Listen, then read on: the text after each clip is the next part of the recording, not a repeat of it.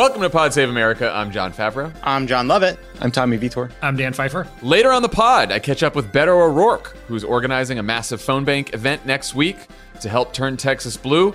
Before that, the gang's all here to talk about last night's vice presidential debate.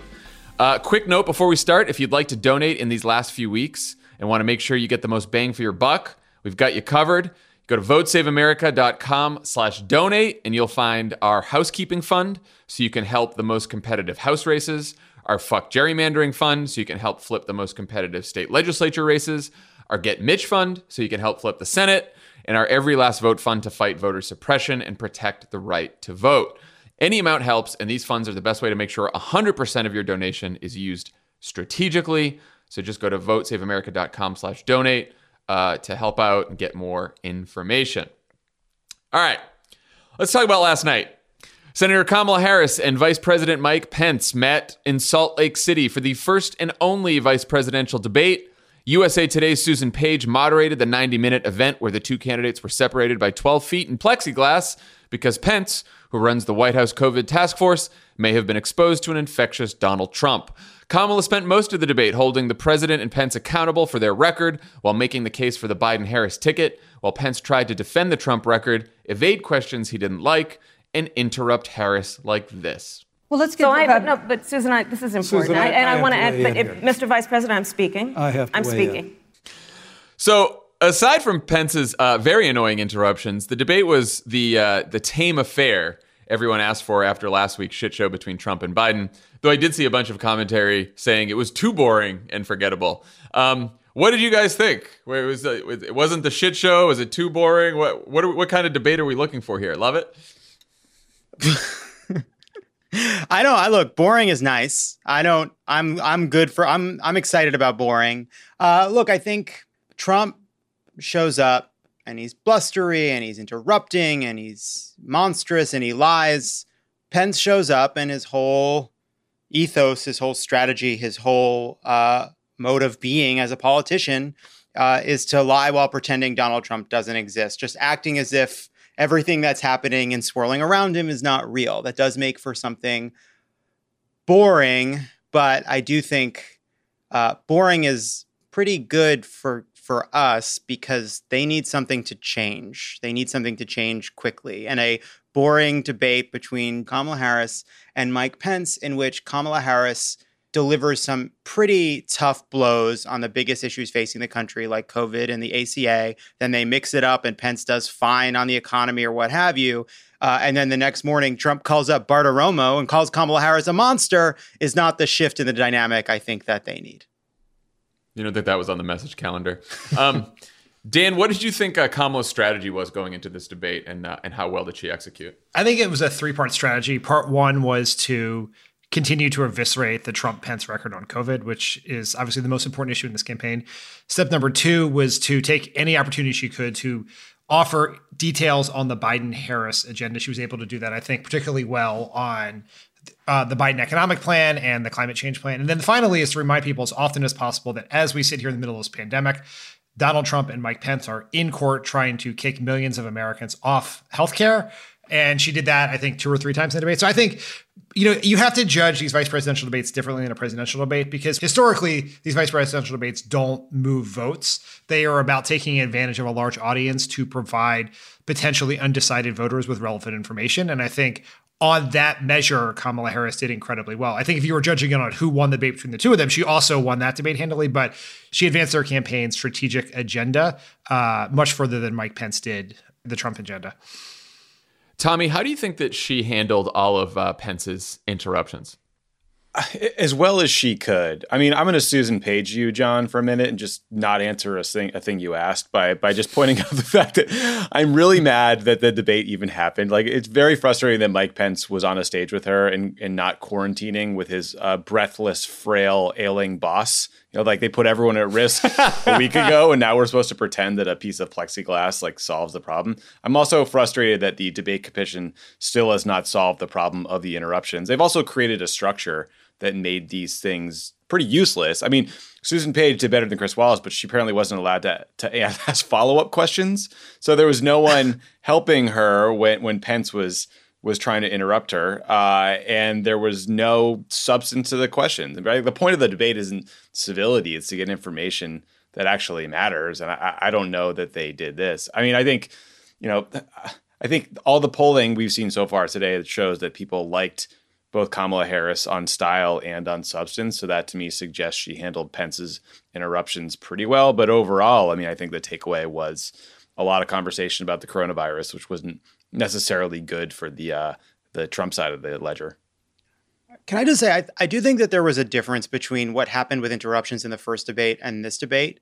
Uh, it is true that Pence, you know, spoke over Kamala Harris. He interrupted. He spoke too long. I will say, if a third of your points are being made while the moderator is saying, you know, Mr. Vice President, Mr. Pence, thank you, Mr. Pence, it becomes about the interruption. And I yeah. think the really, what I really appreciated about how Kamala Harris handled those moments is I don't think it ever really prevented her from delivering the message she wanted to deliver. And she made moments out of needing to finish what she was saying and delivering some pretty good hits, even as he was sort of kind of interrupting her, interrupting Susan Page, or what have you. I think she handled the interruptions masterfully. I think she was um, forceful but polite.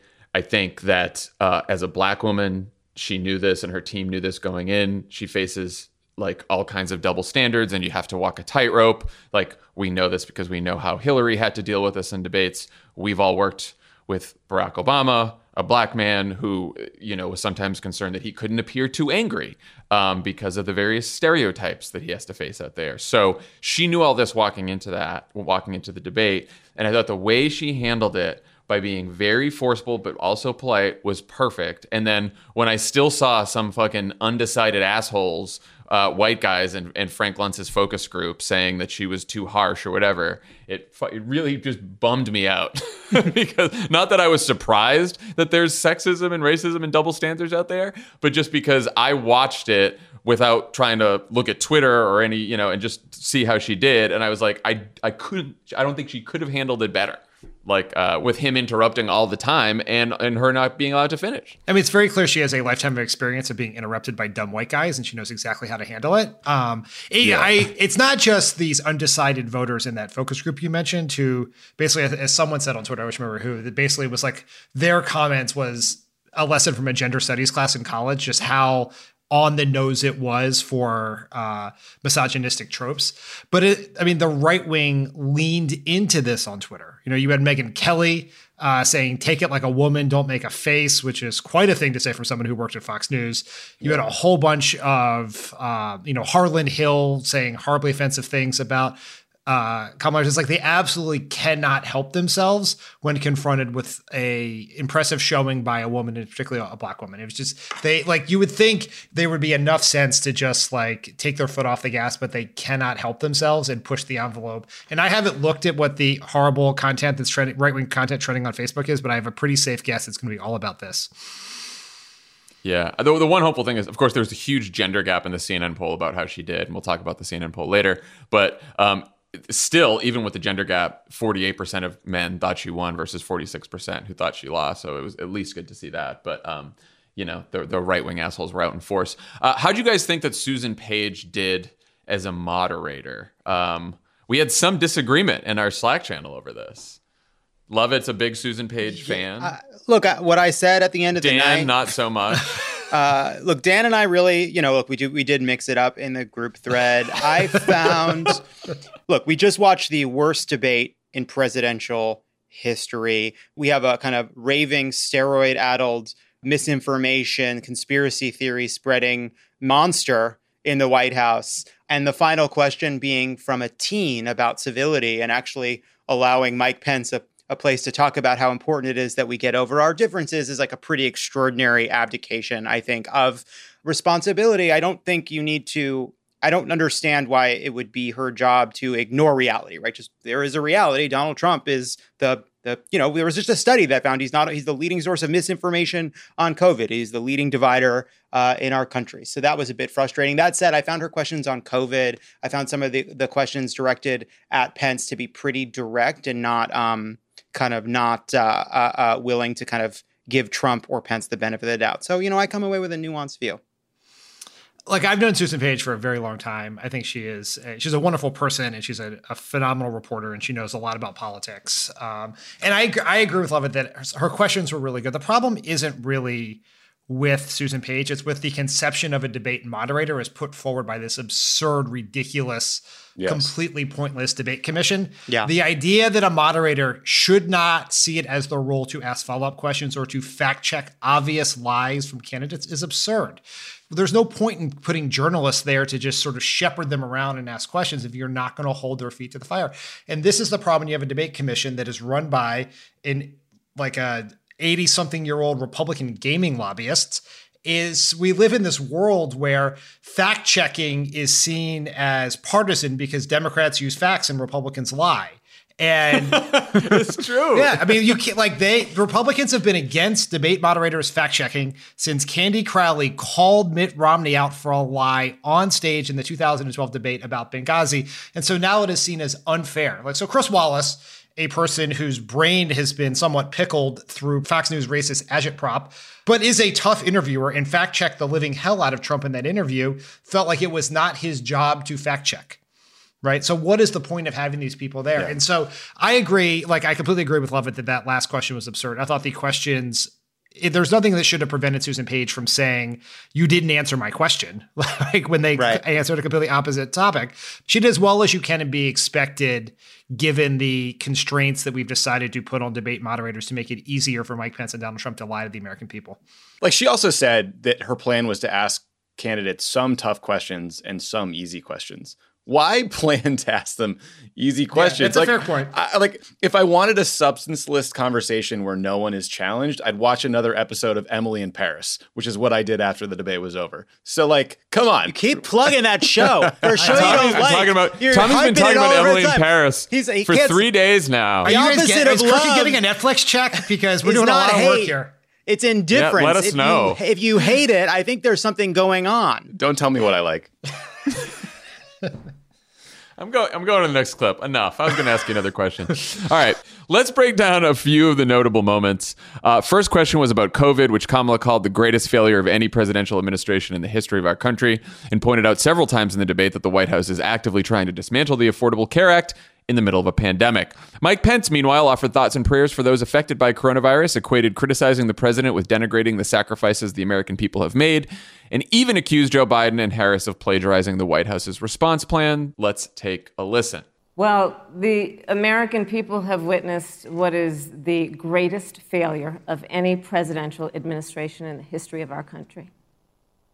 And here are the facts 210,000 dead people in our country in just the last several months. Over 7 million people who have contracted this disease. One in five businesses closed. We're looking at frontline workers who have been treated like sacrificial workers. The reality is, when you look at the Biden plan, it reads an awful lot like what President Trump and I and our task force have been doing every step of the way. I mean, quite frankly, uh, when I look at their plan that talks about advancing testing, creating new PPE, developing a vaccine. Um, it looks a little bit like plagiarism, which is something Joe Biden knows a little bit about. And I think the American people know that this is a president who has put the Thank health you, of America President. first, and the American people, I believe with my heart, can be Thank proud you, of the sacrifices they have made. It's saved Thank you, countless American lives. Tommy, uh, lame plagiarism joke aside, that uh, anyone under 50 years old probably doesn't understand. Uh, what did you think of Mike Pence? Basically, his his response on COVID is, Oh, we're they they just want to do the same thing we are. Yeah. As his like as his as his red eyes are bulging out of his face. I don't know what was wrong with his fucking eyes yeah, the, the whole time. the, uh, the the plagiarism joke probably killed with uh, the 50 swing voters who have read What It Takes. Uh, speaking of killing swing voters, like what plagiarism? What, what, I'm sorry, are they are they are they infecting Gold Star families? That's your current plan, Mike Pence. Like it's just I, I realize that Pence has no case to make here. There's no spinning 200,000 people dead. It is still remarkable to me that their go to uh, talking point is that they uh, instituted a travel ban to China back in February. And since then, they have fucked up every single thing since. And somehow that sort of absolves them from this. I just like, I, Pence had no case. And it wasn't just that he got drilled in this opening segment, he kept pivoting back to a conversation about the coronavirus and, and like putting himself on ground that I think is probably the worst polling uh, issue they could be talking about. So I, I didn't think he got out of that in any way, shape, or form. And I think, you know, Kamala Harris like pretty thoroughly drilled him on their record here. Well, and I thought she did something interesting, which is she didn't spend a lot of time on Trump's diagnosis, his behavior, yeah. the Rose Garden thing. She brought it up at one point, but she really went to the larger record on the pandemic, and then she hit them on healthcare.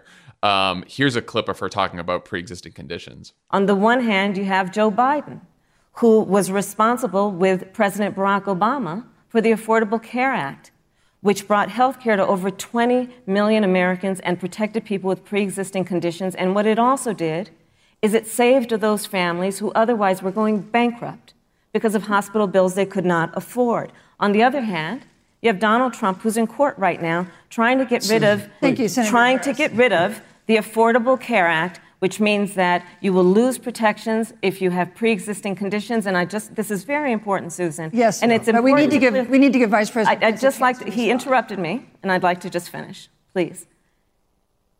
If you have a pre-existing condition, heart disease, diabetes, breast cancer, they're coming for you.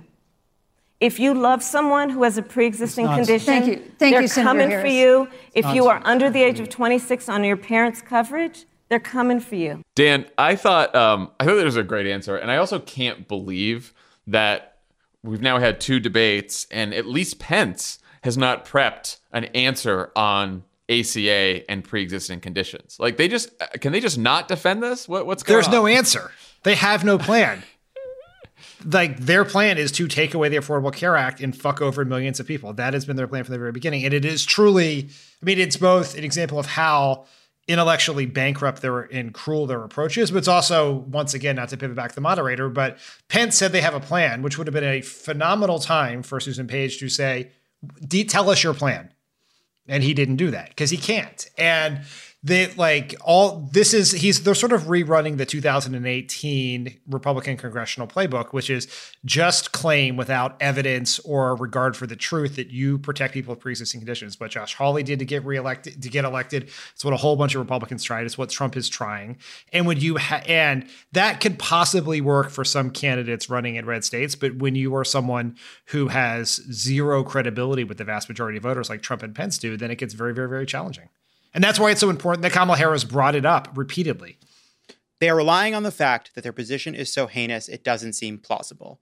They are relying on the fact that they can say, we will protect pre existing conditions when their actual position is, we would like to eliminate the ACA without a replacement and cause untold havoc in people's lives. It's similar to choice as well, right? That's why Pence has to uh, uh, dodge the question on choice because their position is the same position he's had since he was the governor of Indiana, which is they would like to criminalize abortion. But of course, that position is so heinous that they are relying on the fact that if they allied the truth on it, uh, not enough people will actually understand or truly countenance just how terrible the outcome of their actual policy preferences would be. So the issue of racial justice was also raised last night when the candidates were asked whether they felt that justice had been served in the case of Breonna Taylor. Mike Pence pivoted to a law and order argument, denied the reality of systemic racism in the United States, and began the following exchange with Kamala Harris. Here's a clip. And I must tell you, this this this presumption that you hear consistently uh, from Joe Biden and Kamala Harris that, uh, that America is systemically racist. Mm. And that, as Joe Biden said, that he believes that law enforcement has an implicit bias against minorities uh, is, is a great insult. And the reality of this is that we are talking about an election in 27 days, where last week the President of the United States took a debate stage in front of 70 million Americans and refused to condemn white supremacists. Not true. And not true. It wasn't like he didn't have a chance. He didn't do it, and then he doubled down. Thank you, Susan. I appreciate that very much. You know, I think this is one of the things that uh, makes people dislike the media so much in this country, Susan. Is that you selectively edit, just like Senator Harris did, comments that President Trump and I and others on our side of the aisle make. Tommy, is uh, is Donald Trump's problem that he's selectively edited too often? Yeah. Is that that's the problem? Yeah, uh, uh, uh, community theater Reagan impersonator Mike Pence thinks they selectively edited a live debate that we all watched last week. Mike Pence seemed offended on behalf of systemic racism, and I guess also like data. I mean, Uh, like, like we we've we've had this conversation since June. There's been so much polling on on how people feel about racial justice, about policing.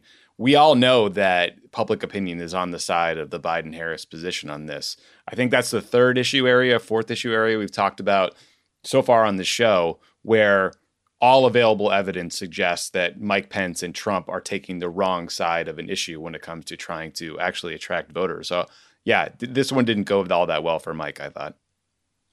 Well, you could also tell like he he so clumsily pivoted to what he was obviously going to pivot to as soon as humanly possible, yeah. which there's a discussion about Breonna Taylor's case, and he immediately goes to rioting and looting and and and you know the the poor police and stuff right. like that because he thinks that's the only strong territory. So I actually think that Kamala did really really well zooming back to talk about Trump the guy who's running for president being a racist on stage at the debate. Right. I mean, look, the the the, the bottom line is like there were several high profile cases of black Americans being murdered by police this summer. And, and, Mike Pence could not find it within himself to have empathy for those individuals who were killed. He had to go to violence. He had to try to make it some sort of blue lives matter wedge issue. And it he's not good at this. It came through. It seems cynical to me.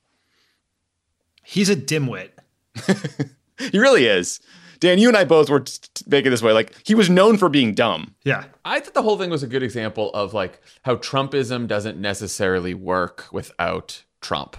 Because like Mike Pence he doesn't get to do his own sort of Republican spiel. He has to be constantly defending Donald Trump and saying things like Donald Trump would say. But even his whole shtick about the media, Susan, this is why people don't like the media. Like it just doesn't it doesn't come off well from Mike Pence. I mean, it doesn't come off well from Donald Trump either. But at least with Trump, it's like part of his act. Mike Pence just looks like a fucking. He, he's you're right. He's a bad Reagan impersonator. I feel like throughout the debate, you felt the kind of scale of of coronavirus of protest against police brutality and systemic racism, economic dislocation, like the scale of the problems, like the actual crises that we're in, made lines about plagiarism, lines about oh riots and Antifa, like these little tiny hits. They just don't work. We're not ju- we're just not at that level. Things are too bad. The crises are too deep. There's too much chaos in the White House for these little kind of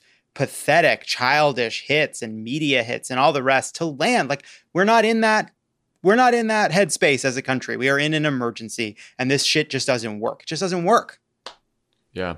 So one of Pence's uh, strategic objectives clearly was to paint the Biden Harris ticket as extreme leftists. One of the tactics during the debate was clearly going to be, you know, um, Kamala Harris has a more progressive record than Joe Biden wanted to like find the differences in their record, exploit them. You know, the Trump people have been trying to paint them as all secret leftists this entire campaign. Uh, here are a few examples of how that went when Pence tried it. Joe Biden and Kamala Harris want to raise taxes. They want to bury our economy under a $2 trillion Green New Deal, which you were one of the original co sponsors of in the United States Senate. They want to abolish fossil fuels and ban fracking, which would cost hundreds of thousands of American jobs all across the heartland. Joe Biden will not raise taxes on anyone who makes less than $400,000 a year. He has been very clear about that. Joe Biden will not end fracking. He has been very clear about that. Joe Biden is the one who, during the, the Great Recession, was responsible for the Recovery Act that brought America back. And now the Trump Pence administration wants to take credit when they, ran, when they rode the coattails of Joe Biden's success for the economy that they had at the beginning of their term. Of course, now the economy is a complete disaster. So, um, Dan, how do you think that Kamala handled both the tax hit and the um, and the Green New Deal hit? Uh, very well, I thought. I mean, it, it's it's sort of this absurd, uh, not particularly well thought out tactic in these vice presidential debates to to say, well, yeah, sure, the guy at the top of the ticket doesn't believe this, but you believe it. Therefore, what? right? It doesn't make a lot of sense, and it is. It's just, and I think a lot of the entire Pence's entire approach, and I think Shaniqua McClendon, Crooked Media's political director, said this in the group thread last night, is he was just trying to get to the minimum word count on his college essay because he hmm. was just saying, just trying to, like, he wasn't trying to achieve anything. He was just trying to say words to get to the end of the time, and I think having her say on camera that Joe Biden is not going to raise taxes on anyone who makes less than four hundred thousand dollars is very, very powerful, and it's sort of shows how one dimensional the Trump Pence strategy is, is they led with that. Like you knew that was going to come when you said it. That is the fact that Trump cuts taxes for the rich and Joe Biden raises taxes on the, on the rich is a point in Joe Biden's favor with the overwhelming majority of voters, including a majority of Trump voters. And so opening the door to that is particularly stupid. I mean, it's not stupid for Pence to try to say as many times as possible that Joe Biden is going to ban fracking in Pennsylvania. Like they they've done that in advertising, they've done that in mail out there. But it, it, once again gave her the opportunity to say he's not, and to talk about what their plan was, and to talk about the, some of the details of the Biden Harris climate plan, which I think is to their benefit to have that conversation. I do sort of wonder there was a there was a tax exchange where she said, you know, he's not going to raise taxes on anyone making under four hundred thousand dollars a year. Pence said, oh, if you repeal the Trump tax cuts, obviously that's going to raise some taxes on middle class people because some of the, even though most of the Trump tax cuts were just for the rich and for corporations, there's some that were on more middle class. And she just didn't answer that question. I'm sort of, I'm sort of wondering like what Biden will do in the next debate if asked that. Obviously, Trump's not going to nail him down because Trump doesn't have the the uh, the, mental wherewithal or the lung that. capacity or the lung capacity. But I could I could imagine a moderator trying to nail him down on that. I, I also just like we also have kind of like COVID goggles on. Like, yeah, like that was like a real exchange. It's actually a winning issue for Democrats. It's not as clean as they failed on the greatest crisis in 100 years and the only thing that matters. So, yeah, like there was a back and forth. It wasn't a totally clean hit. That's okay. Like in a whole debate in which the most important two issues, Affordable Care Act and COVID, uh, she managed to land just absolutely withering hits. Uh, and Pence had nothing to say. Uh, I think matters more than the fact that there was a bit of a kind of like spongy tax exchange. By the way, that came after a great hit on Trump paying $750 in taxes and owing $400 million to God knows who. That was really good. There was also a Supreme Court question uh, where he kept trying to pin her down on will you pack the court? Are you expanding the court? She also just did not take the bait on that one. Tommy, that's another one that will surely come up if there is another debate. Trump thinks, you know, they all think this is a winning issue because yeah. the pundits all think that, you know, this is a winning issue too for them because Biden and Harris haven't said whether they will expand the Supreme Court or not, or whether they're even considering it. Do you think they can continue to just not answer that question, or is there a better answer? I, I mean, look, my, my personal take is like I don't I don't need to hear Joe Biden say he will pack the court and expand it before the election. I, am okay with them skirting it. I'm not sure it's the best answer where we've landed. It it seems a little rough, a little tumultuous. Like there's a way you could just throw it to Congress and say, actually, that's up that's up to the Senate, that's up to the House to vote on whether or not they would do that. That wouldn't be up to the executive. Seems like that would be an easy way out of it. I'm kind of skeptical that people really care. I think these guys live in, in MAGA land where people automatically know what the Green New Deal is and automatically think it's bad. I'm not sure that's the case. You know, like that tax hit was the only area where I thought maybe they made up some ground. I wish Biden and, and, and Harris had a little bit better a court packing answer. But um, yeah, I, I don't know. Like, do I think people came away from that debate last night thinking, hmm, I might not support Biden and Harris because they might pack the courts? No, n- nobody would be my guess.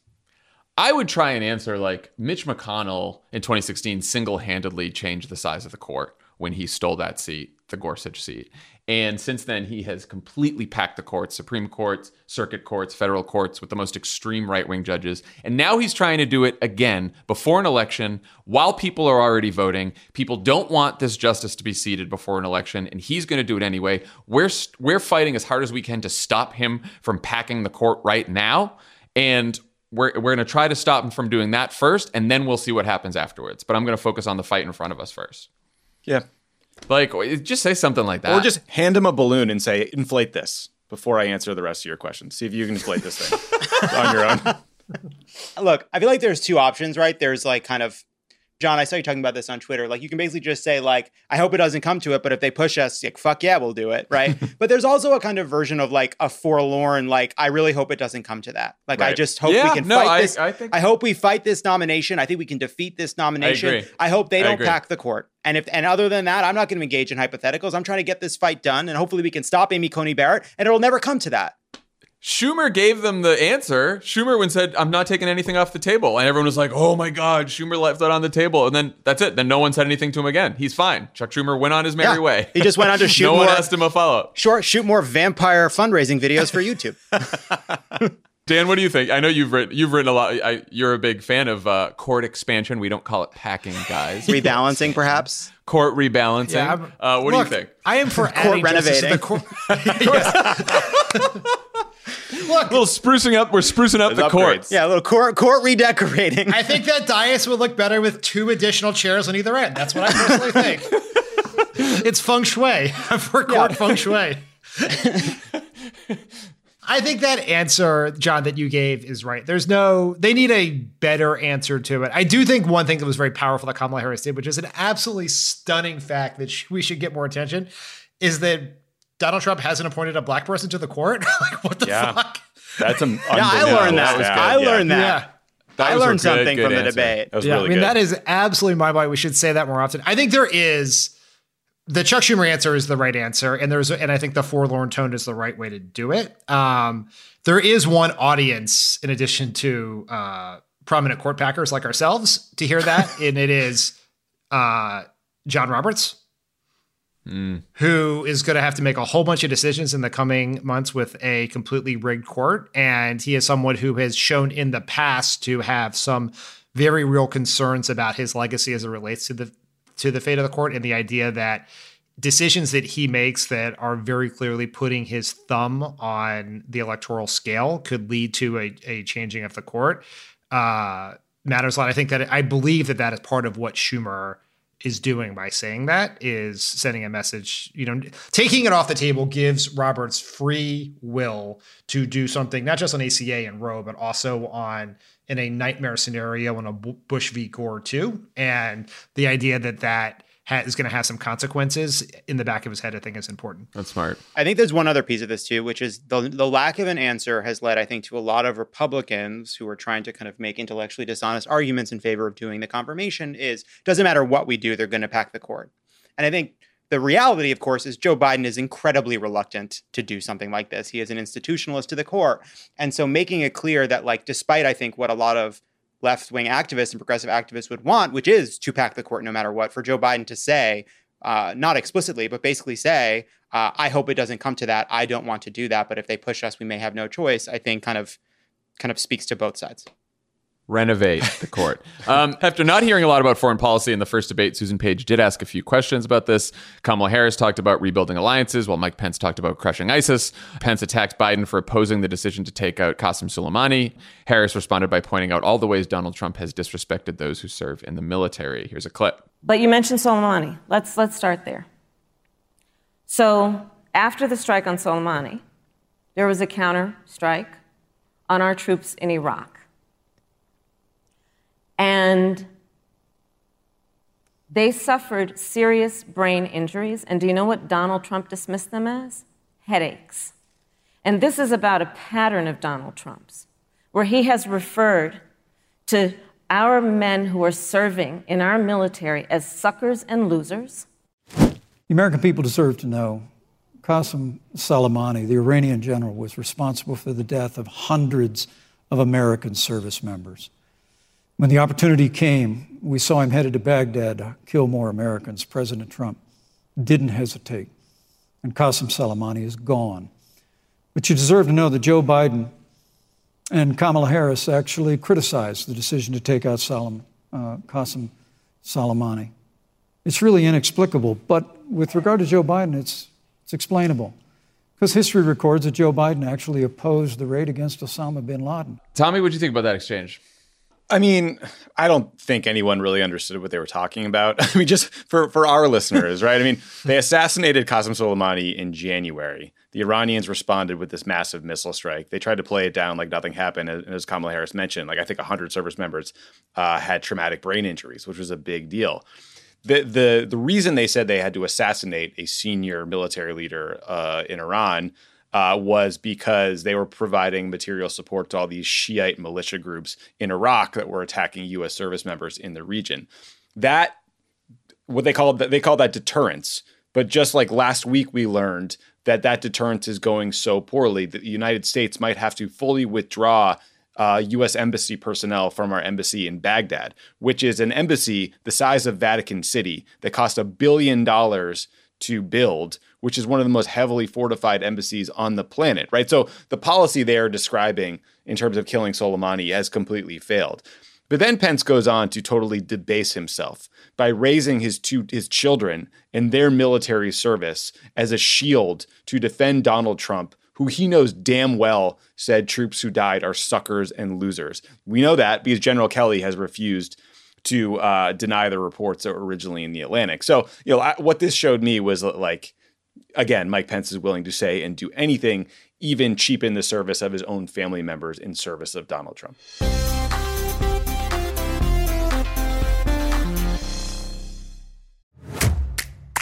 The Crooked Store's latest collection has a clear message for anyone trying to take away abortion rights. Don't. The No Trespassing collection features four different designs, each inspired by a different state where abortion is under attack. There's Stay Out of My Swamp for Florida, Stay Out of My Hole for Arizona, Stay Out of My Prickly Pear for Texas, and Stay Out of My Strip for Nevada. But obviously, I'll be wearing these no matter where I am. A portion of proceeds from the collection will go to Vote Save America's F Bands, the Fight Back Fund, which currently is supporting abortion rights organizations across Arizona, Nevada, and Florida. Head to crooked.com slash store to shop. Let's talk about the post debate reaction. Uh, instant polling by CNN showed Kamala Harris as the decisive winner, 59 38%. Harris also saw her favorability ratings rise from 56% before the debate to 63% after, while Pence's favorability numbers with the poll didn't budge an inch, remaining at 41%. An Ipsos poll with 538 found pretty much the same thing. The majority of voters thought that Kamala Harris did better than Pence. The majority of voters liked her policies better than Pence's, and she saw her favorability rise to plus 10 in that poll, and, and Mike Pence's remained at negative 14, didn't move at all. Um, so, you know, what, if anything, did each campaign achieve here, and how much will this debate matter at all? Dan? I think there was an opportunity to deliver message to what I assume was tens of millions of people watching this debate, some of whom are undecided about whether they're going to vote and undecided about who they're going to vote for. The polling shows, common sense shows that Kamala Harris did a much better job of that opportunity than Pence did. But it, the vice presidential debate is not a huge event on the path to election day. But it, it but it's it is a moment that matters. And when you are winning as joe biden and kamala harris are every time one of these moments passes and you are still winning that is good. And so they should feel very good about where they are today. Uh Lovett? Yeah i agree with that. I also one thing we didn't talk about is just that um uh, Kamala Harris just the fly. A, oh, we didn't talk about the fly. Uh, we also Shit. didn't. Yeah, we also forgot to talk about the fly. Well, you know, I think a few people on Twitter have mentioned it. Uh, I think that the uh, she also took a chance to kind of tell her bio, to do her bio, and I think that there was value to that because you know, there like Susan Page asked the question at the end that referenced it. Neither one really answered it, but it is present that both that Joe Biden is older, and there's a you know a question as to whether he would run for reelection, and the fact that she just took an opportunity to to like run through her qualifications, talk about uh, um, her past, I think has value. Um, and you know, all in all, what what did Mike Pence do to convince millions upon millions of Americans that the Trump administration has failed abysmally on the biggest challenges facing the country. I don't think anything. I don't think there is anything he could say. Their positions are indefensible, uh, and he didn't succeed.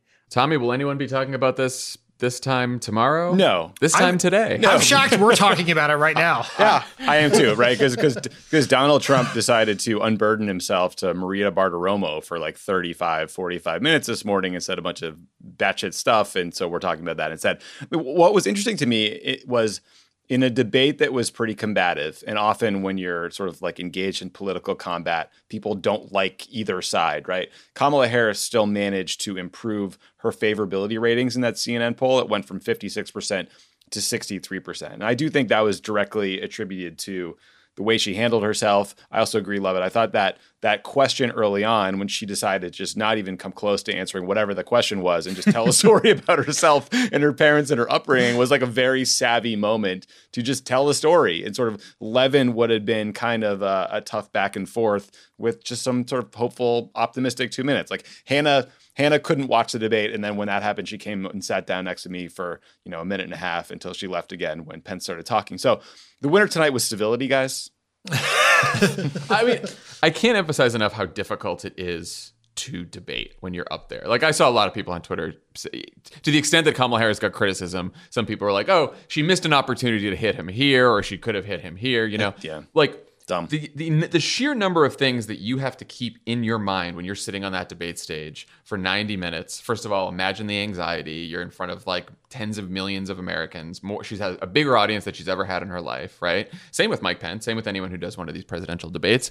And um, and then you have prepped all this time so you have lines that you have to deliver you have moments that you're trying to hit and then whatever your plan is it's constantly getting interrupted by whatever the moderator wants to do and whatever mike pence wants to do. So the fact that you have all those things going on and she still was able to check off everything on her list, right? Like talked about her bio, talked about Biden's economic plan, did the healthcare hit, did the COVID hit. Like she got so much done during that debate while being interrupted. I thought it was a really, really impressive performance. It's probably one of the most impressive debate performances we've seen in a very long time.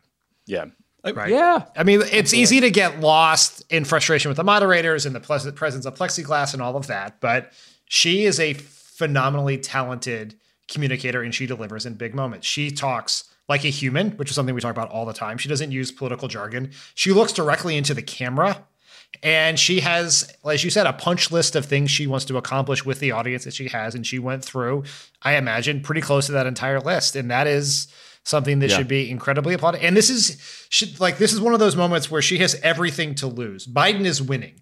The press is just chomping at the bit for something could possibly do for a change in narrative. And she is a black woman on national television dealing with a press corps and, and set of pundits who still abide by a lot of the racist and misogynistic tropes. You saw it in the coverage of her in the primary debates. You saw in the coverage of Hillary Clinton and Barack Obama in their previous debates. And to do that on with that much pressure on, with the highest stakes, the most important election in history, is incredibly impressive. And it shouldn't get lost because a fly landed on Mike Pence's head. um, uh, as Tommy mentioned, you know, thanks to Donald Trump, the debate is already out of the news cycle. Uh, Patient Zero did a phone interview with MAGA pundit uh, Maria Bartiromo, where he twice called Kamala Harris a monster, attacked his attorney general and FBI director for not yet indicting Barack Obama, Joe Biden, and Hillary Clinton, and blamed Gold Star military families who've lost loved ones for giving him COVID 19. Trump also announced he will not be participating in the next presidential debate because the Commission on Presidential Debates has chosen a virtual format in order to protect people from a potentially infectious Donald Trump.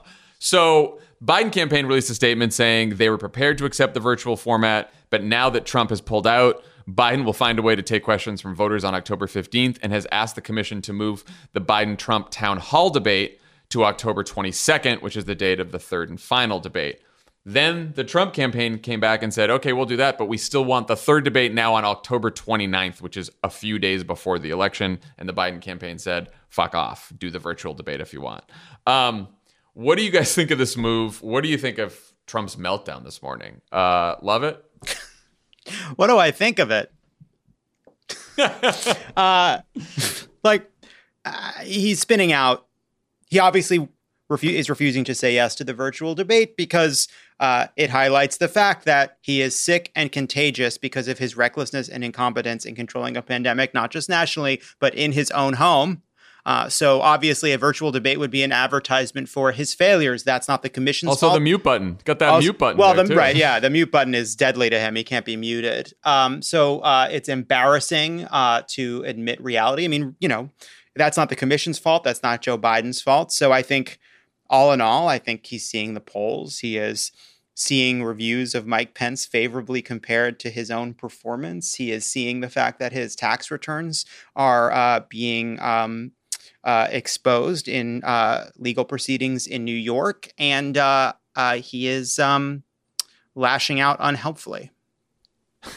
Tommy, I um I feel like the Biden campaign is on pretty firm ground here. um, saying that like, look, they came up with a virtual debate. You said no. We're not going to do your fucking October 29th, three days before the election final debate. Do the debate that the commission asked. He has COVID.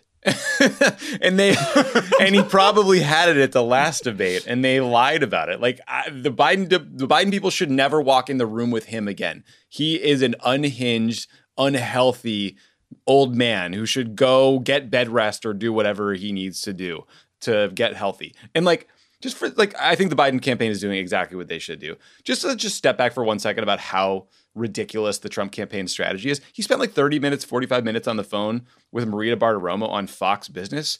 How many people watch that show? 200,000? 300,000? Like, that was how you spent your time today? He also attacked Mike Pompeo for not releasing Hillary Clinton's emails. He said Don Jr., his son, couldn't win in New York City. It was just like your classic Donald Trump ranting, raving nonsense. He sounds to me like a man who knows he's going to lose and he doesn't know how to fix it. And he's just gonna bitch and moan until the votes are cast.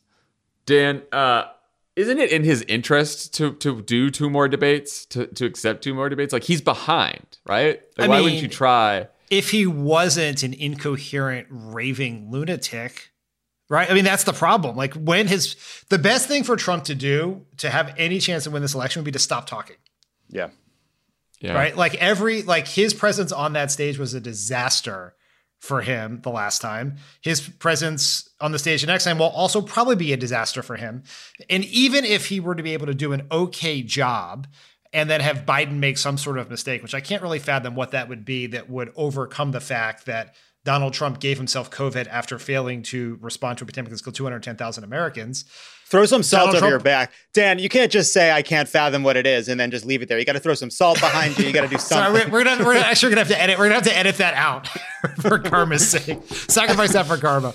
Knock but even, let's say, let's say he did make a mistake a mistake. Like Donald Trump would just call Fox and Friends the next morning and draw attention back to himself again. And so, like, just when you read the summary of what Donald Trump said on Maria Bartiromo this morning, which I did not like waking up to that in midstream was really jarring this morning I and seeing the tweets about it. I dove in. But you read but you read that list of things and it reminds me of something many many many years ago ron klain who's one of biden's top advisors and i were, uh, were advising a a, uh, a, candidate at the same time and the candidate did something absolutely insane and i called ron to tell him what it was and ron said to me Dan, that is an A plus answer to a political science question of how do you lose an election, and so like that's what that was, and uh, it's just it's truly mind boggling that he would do those things, and it actually says a lot about how totally fucked up the American political system is. That this race is still not over yet, despite Donald Trump doing those things on a regular basis. Well, I was thinking about that too. I think there's so much noise, like there are so many crazy Trump statements. He's putting out these fucking videos from the White House that you know just before we started recording. He's he's he did he did a direct address to seniors where he called them vulnerable and then promised them a hey, free cure. I'm a like senior. everyone like you get a Regeneron, you get a Regeneron, you get a like he's promising he's promising treatments to everyone. He like in, in that paragraph I just I just read like blaming the Gold Star families for giving him COVID, even though he met with them the day after the Rose Garden ceremony. So it's very likely that he infected Gold Star families with COVID 19 in the same breath as he's calling on, on, on his attorney general to fucking indict Barack Obama, Hillary Clinton, and Joe Biden, which is like something that because he's done it so many times now, we just were like, oh yeah, there he goes again, calling for the imprisonment of all his political opponents. Haha, crazy yeah. Trump. well, it's, um, look, I, I think the serious part about all of this is is this person has always been unfit. He's always been monstrous. It's just sort of fully revealed now. There's nothing else left. There's just failure and the kind of purest and worst form of Trump. And and it ultimately is a reminder that this election isn't really about him. Like he is who he is. He is monstrous. He can't shift. He has no strategy. He can't fix it. The only question is is the brokenness in our system, is the propaganda all around him, is the rot that allows him to be taken seriously and treated as though uh, there's an actual political debate in our country. Uh, is all of that enough to overcome like democracy and the basic virtues of politics in which we claim to have a debate about our differences that we adjudicate in front of the American people like are those forces of kind of brokenness and institutional decline able to overcome the good work and the democracy that everybody is fighting for and uh, I hope the answer is yes but I don't think anyone should pretend uh, it's a sure thing yeah, I, my takeaway from this morning is like, look, anything can happen. He could still win. We all need to just do the work. But like the first debate, the VP debate, this call this morning, it just reminds you how much they have lost the thread. Like in 2016, he had a message. It was like, I'm not a Washington insider. Crooked Hillary's emails are bad. He used to hit her on trade all the time. Now they're just flailing. And like Mike Pence is flailing along with him.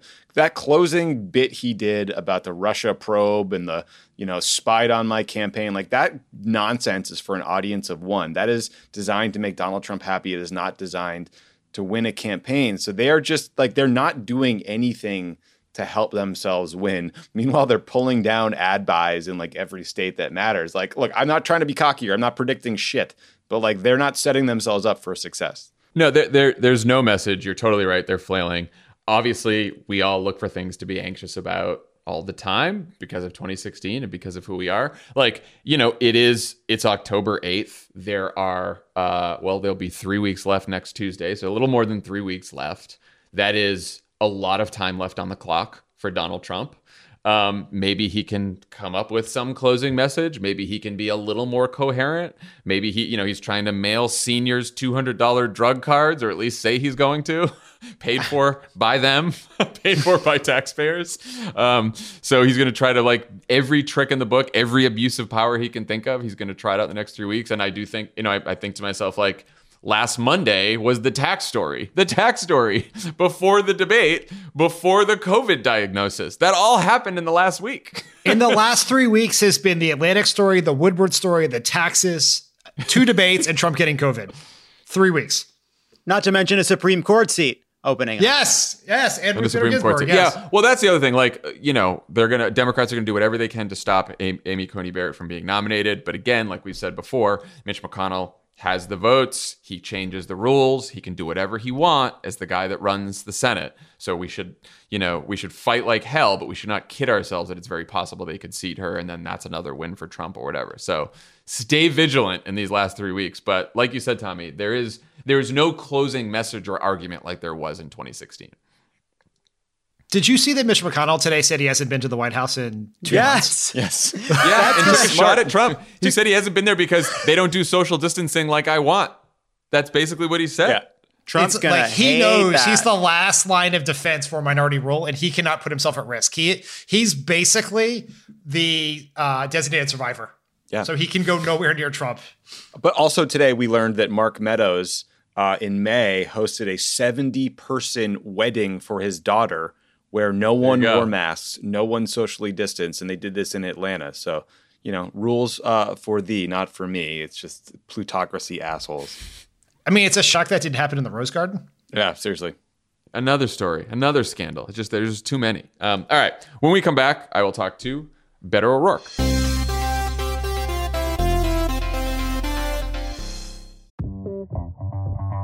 Beyonce, Ketanji Brown Jackson, the lady who spent 500 days in a cave. Women are all around us, and this Women's History Month, the Crooked Store is celebrating with a pop up shop featuring favorites from women of color founded companies. For a limited time, the She Commerce pop up shop has everything from delicious goodies to kids' books to candles, all from small companies that we love. It is a great way to support women of color while treating a woman in your own life. Maybe that's yourself to a sweet distraction from the endless horrors that we face every single day. Happy Women's History Month to all. Check out what's in stock at crooked.com slash store for this month only. I'm now joined by former Texas Congressman and the founder of Powered by People, Beto O'Rourke. Welcome back to Pod Save America, Beto. Jon, it's so good to see you. I wish this were in person, but it's it's still good to see you across the screen. It's good to see you too. Um, first question.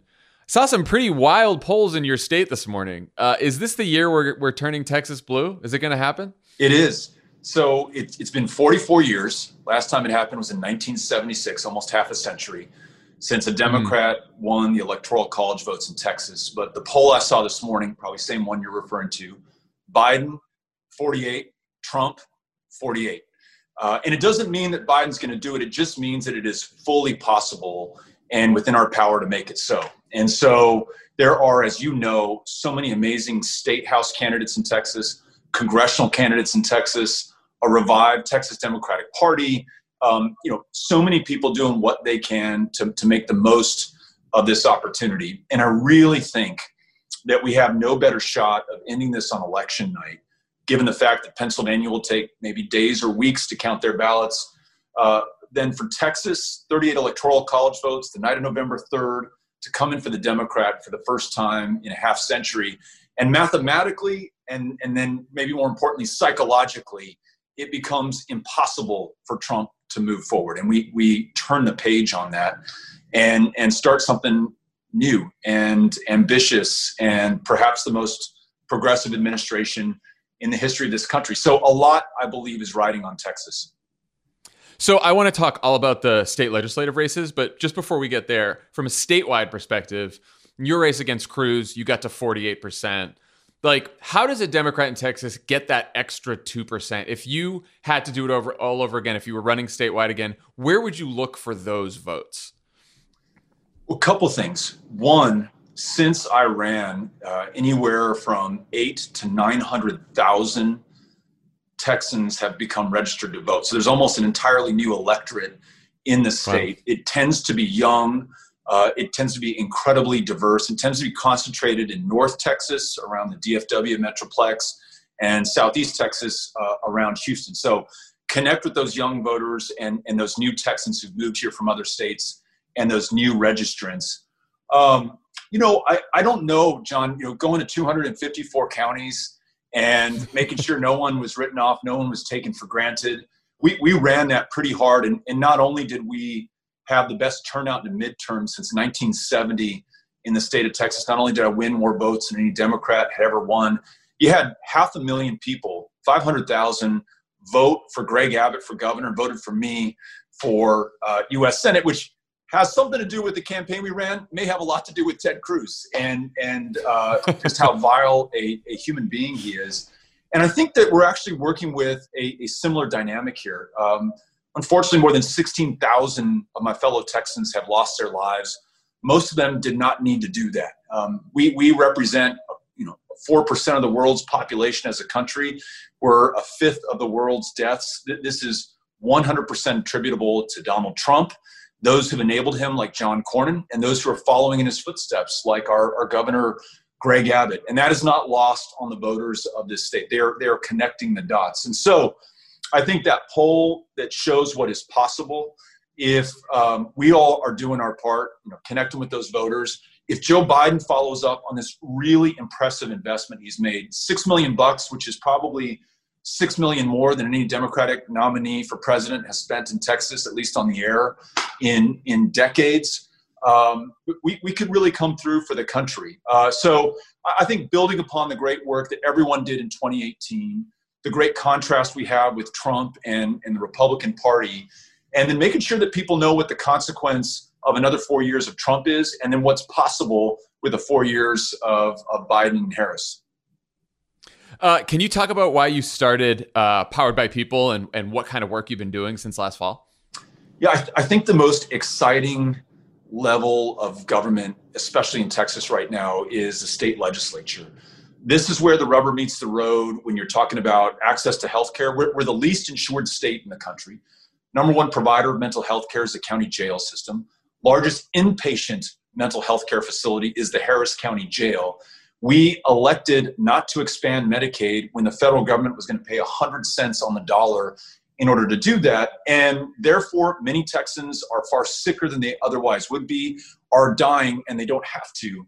Um, that state legislature in Democratic control could expand Medicaid, and therefore the ability to see a doctor and save somebody's life. We are on the front lines of climate change here in energy rich Texas that could be the leader in renewable energy, and that would be a decision for the state legislature. We are at the front lines of gun violence. El Paso, Midland, Odessa, Sutherland Springs, Santa Fe High School, so many mass shootings have taken place here in Texas. We expanded the ability to carry guns on campuses and in churches and in businesses in the wake of those shootings. Having gun sense candidates who can appeal to gun owners and non gun owners alike, that becomes possible with the Democratic majority. And then this, and, and you all have been so focused on this, and we are grateful. You know, Greg Abbott last week closing down all of the absentee ballot drop off locations in the 254 Texas counties, save for the one at central headquarters in each county. That compounded by the most rigorous voter ID laws, 750 polling place closures, most of them located in black and Latino neighborhoods over the last eight years. The racial gerrymander that is Texas, and those are the words of a, a federal judge, not mine you get a Democratic majority uh, with a seat at the table in 2021 when we redistrict this state and draw in three new congressional districts thanks to our population growth. And you get a democracy that begins to work again, not one that has drawn black Texans and Mexican American Texans out solely based on the color of their skin or their country of national origin, but one that reveals its true genius through its diversity. We, we have been held back for so long not a red state, not a Republican state, not a blue state, just a non voting state up to this point.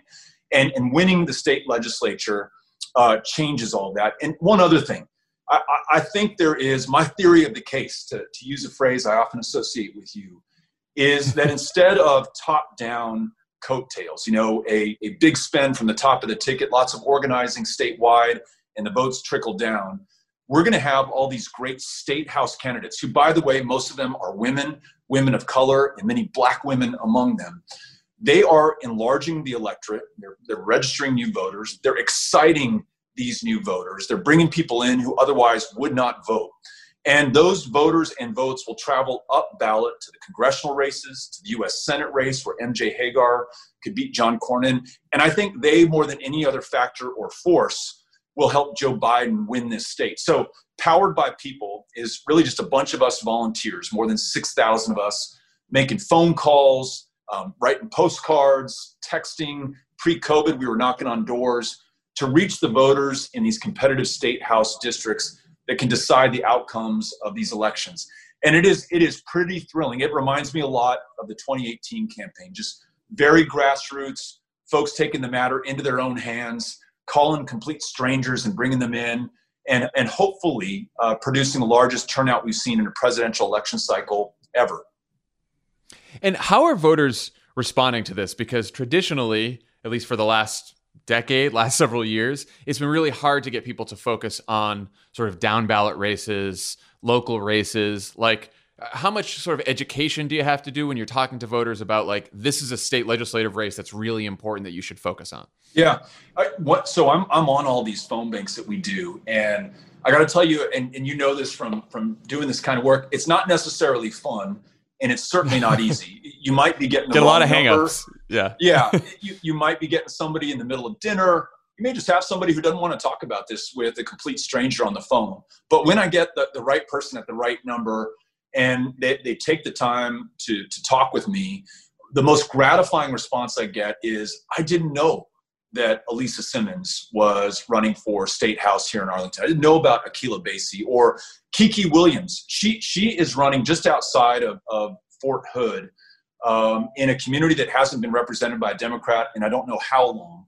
Um, 24 year Army veteran um, running this tenacious campaign. And when I connect with voters in, in her district, they are thrilled that she's running. They didn't know a Democrat was running. They didn't know that they had a 24 year Army veteran to, to choose. And, um, and, and that's when I know that these calls make a difference, that you might otherwise have had somebody in a state that just ended straight ticket voting for this cycle. You might have people who, who vote for the presidential race, maybe the US Senate, and then go home. They're now going to stay on that ballot six pages later and vote for that state rep candidate. So um, I know that this this works. I know it is tough, but if this stuff were easy, we'd be a blue state already. And it's it's going to take this kind of work to bring it home. And just from a from a numbers perspective, how close are are you guys to flipping the legislature? How many seats? How close is it? Yeah, so we are thanks to the great work everyone did in 2018 where we picked up 12 state house seats. We are only 9 down. And and the the great thing is in 9 of those districts that we want to win, I actually won more votes than did Ted Cruz. So in, in that case, in that year in 2018, folks just didn't complete the job and go down the ballot. So we know we can turn out Democratic voters in sufficient numbers to win these races. So we've got to win those. We've got to hold the ones that we picked up in 2018. But what, what's so exciting is that we are contesting everywhere. And I just think it's beautiful. There's a guy, Jason Rogers, running, a Democrat running in East Texas in a seat that hasn't seen a Democrat run in like 20 or 30 years. He is an Army veteran, he's a retired public school teacher, and he's currently a diesel mechanic. And he's talking to the people in, in his district in, in a way that they can understand that kind of transcends party or ideology or your pre-held conceptions about what a Democrat is or is not. And I don't know if Jason Rogers is going to win. I, I think he's got a shot, but what he is going to do is he's going to bring in more voters than would otherwise turn out because there hasn't been a contest there in decades. And those voters are going to go right up the ballot to Joe Biden. So um, it's pretty cool to see what's happening across the board and across the state in Texas right now. Uh, you guys are hosting a, a, million voter phone bank on, on Monday, October 12th. Uh, can you tell us a little bit about that? Yeah, this is going to be really fun. And um, it's, I, I think, the, the biggest voter phone bank we've seen in Texas, certainly that I've been a part of. We're going to try to call a million voters that we have already identified because powered by people, the Texas Democratic Party, um, the candidates themselves have made tens of millions of voter contact attempts. We've identified our voters. Now we got to turn them out. So on Monday, the 12th of October, which is the eve of early voting, which starts the, the next day on Tuesday, we're going to try to call a million known Democratic voters and get them to make a commitment to vote on the first day of early voting, thereby avoiding any long lines on November 3rd, making sure that they get their votes in. We're going to be joined by Oprah Winfrey, Willie Nelson, Bernie Sanders, Stacey Abrams, Julian Castro, Andrew Yang, and, and a bunch of other amazing people. What a crew! Right? What a crew! Yeah. so I like that. I'm, I'm so pumped to be a part of this, and and so grateful that these folks who have such a, a large following um, and are so concerned about the, the state of our democracy and the need to vote are willing to lend their names and their time to this as well. So the, the million voter phone bank on, on Monday, the 12th of October. So um, you guys have had a number of obstacles to overcome. You've talked about some of them. Pandemics made it harder harder to organize and register voters. Um, you know, you mentioned like every other day I see a story in the news about some other Republican voter suppression tactic in Texas. How are you dealing with all this shit, both from like a tactical perspective and also from a psychological perspective for voters to feel like, oh, everything's stacked up against us. What can I do? Yeah, great question. I mean, you, you got to go in eyes wide open. You, you, you, have to acknowledge that voter suppression is alive and, and well in, in Texas so that you know what you're walking into. And I mentioned the polling place closures and the voter ID laws. You can use your license to carry a firearm in Texas to prove who you are at your, your precinct. You can't use your student ID as an example. And this, this latest move by, by Greg Abbott to close down the absentee ballot collection sites is just more of it. But, but if we leave it there, then all we've done is kind of depress people and, and inadvertently and unwittingly help those Republicans suppress the vote. So let's talk about this. In, in Harris County, which is home to Houston, Texas, which has more people in it than the state of Colorado or the state of Nevada, has 2,000 square miles, más o menos. They've got 24 hour voting. They have voter super centers where you can keep, you know, safe distance and very convenient and can accommodate a lot of people. They have drive through voting, so you don't have to leave your car.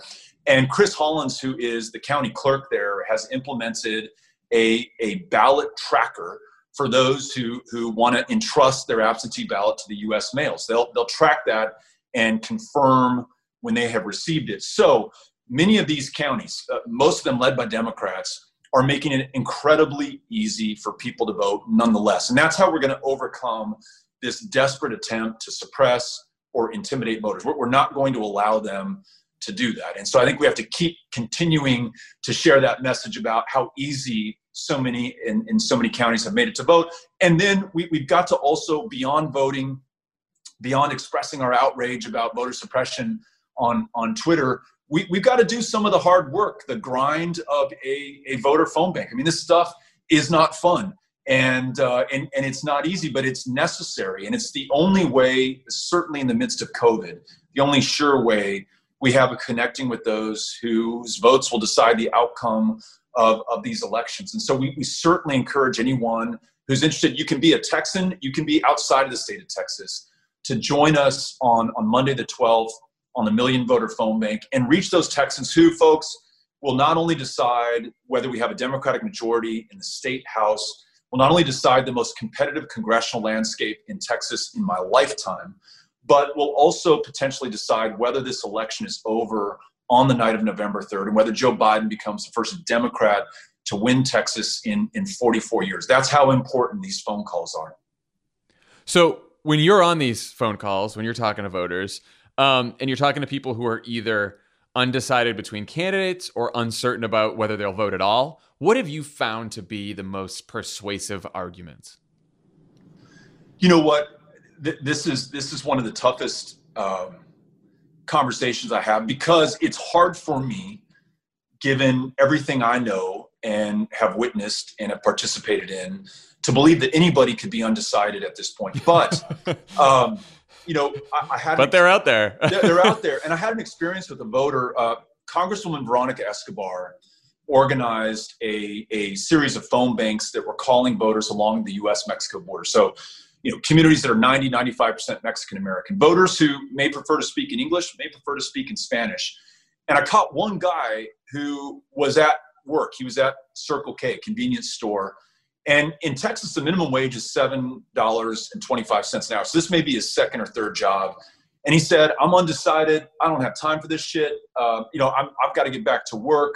I've got a lot going on in my life right now. And that that helped me understand how some don't have the luxury to, to yeah. get as engaged as I've been able to get engaged in, in the news, in politics, in, in democracy. And then I have to also acknowledge that as a Mexican American man, I mean, his vote has been actively suppressed for a very long time. And in some ways, uh, we've got to work to help him to overcome that. So that outreach, and he mentioned to me you're the first call I've ever had from a candidate or a campaign or anything political. So I will at least think about it.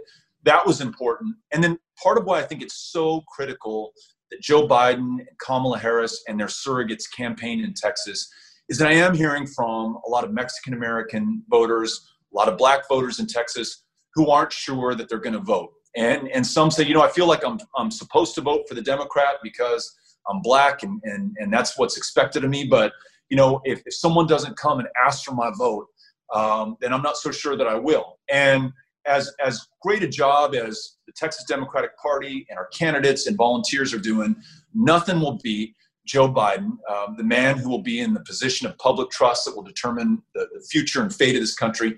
Nothing will beat him coming to Texas and, and making that case here. So we are so grateful for everything that he is doing so far this investment that they're making, the fact that Doug Emhoff was just in the Rio Grande Valley, which is not an easy place to get to, but it is so critically important that we show up in places like McAllen or Harlingen. Uh, but uh, to, to have more of that is just going to improve our chances uh, of winning. We, we, we, th- these voters know what they can vote against. Uh, these voters desperately want something and someone to vote for. Yeah, no, that's that's been my experience talking to these same voters. Um, so I follow you on Twitter. I notice you've been laser focused on organizing in Texas. You haven't commented a ton about Trump and the race, which kudos to you. Uh, that's a lot more productive what you're doing. But what is your? I've been curious. Like, what's your reaction been to the last several weeks of this race, from the debate to the COVID diagnosis to the insanity that we're dealing with right now? Yeah, I, I was. I don't know another word to put on it. The the night of and the morning after that debate, I was just depressed, um, and and not depressed about our chances, just depressed that this is what the country has come to, and that something like mm. that could even take place.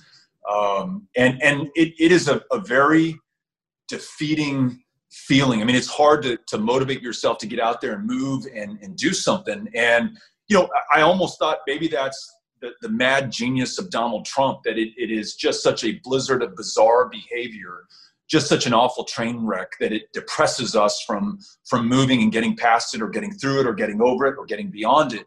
And it really wasn't until we, we had a phone bank that night.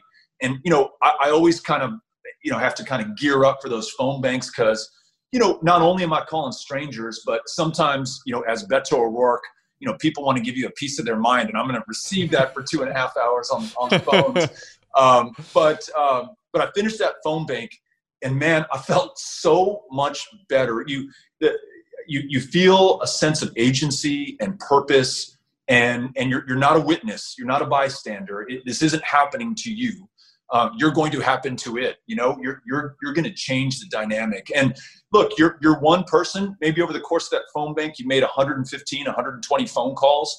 But in the aggregate, when you're joined by four, 500, 600 other people doing it at the same time, and then Kate on our team gives us the rundown of here's how many calls we made, here's how many voters we talked to, here's how many commitments we got for Biden or for the Democratic State House candidate man, that feels so good. And I, I got to remind myself of that whenever I get down or distressed or on the on the verge of despair.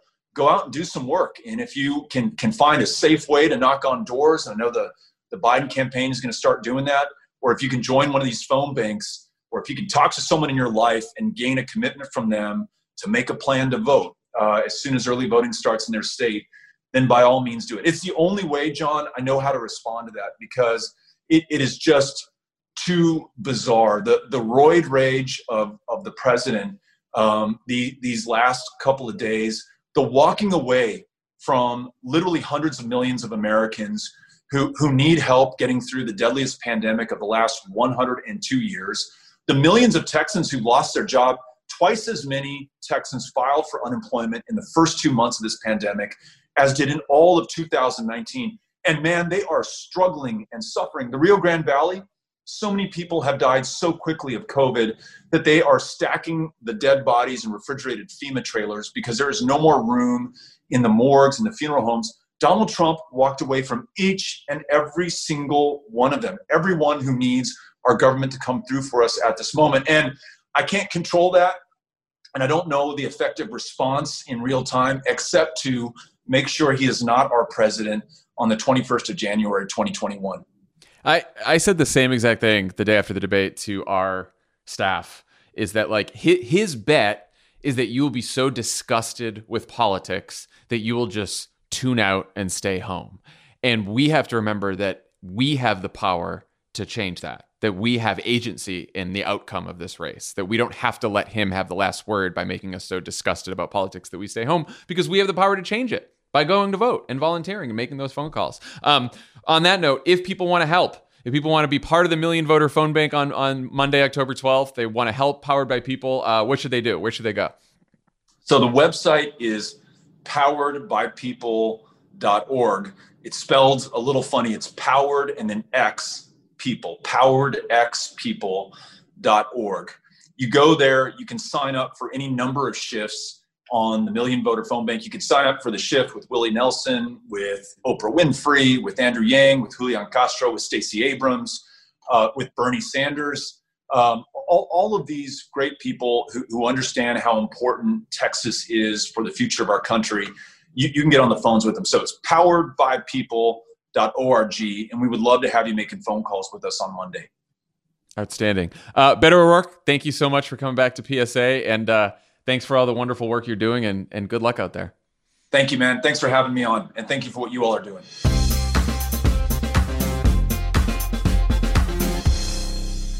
Uh, thanks to Beto for joining. And, uh, you know, after listening to him talk about how important uh, it is to flip the Texas state legislature, we're making a big addition to Fuck Jerry. We're going to add Texas. Uh, as Beto mentioned, to flip the Texas House, Democrats need to just flip nine Republican seats uh, and not lose any Democrats. Um, and they can do it entirely with districts that Beto won in 2018. So, to support the most flippable Texas House seats, we're working with Future Now Fund to ensure that your contributions are spent in a way that can support as many candidates as possible. Uh, and so you can go to votesaveamerica.com slash fuck Jerry and uh, and donate today Jerry to with help G. Texas. Also, if you haven't made your fly joke by now on Twitter or social media, it's it's like 12 hours too late. Just don't do it. That's just a you know a PSA for everybody out there. Uh, what about the title? Do we want a fly title for this, guys? Uh, Find out. Let's find out. zag. Find out what we decide. Bye, everyone. Bye. Pod Save America is a Crooked Media production. The executive producer is Michael Martinez. Our associate producer is Jordan Waller. It's mixed and edited by Andrew Chadwick. Kyle Segelin is our sound engineer. Thanks to Tanya Somanader, Katie Long, Roman Papadimitriou, Quinn Lewis, Brian Semel, Caroline Reston, and Elisa Gutierrez for production support. Into our digital team, Elijah Cone, Narmel Konian, Yael Freed, and Milo Kim, who film and upload these episodes as videos every week.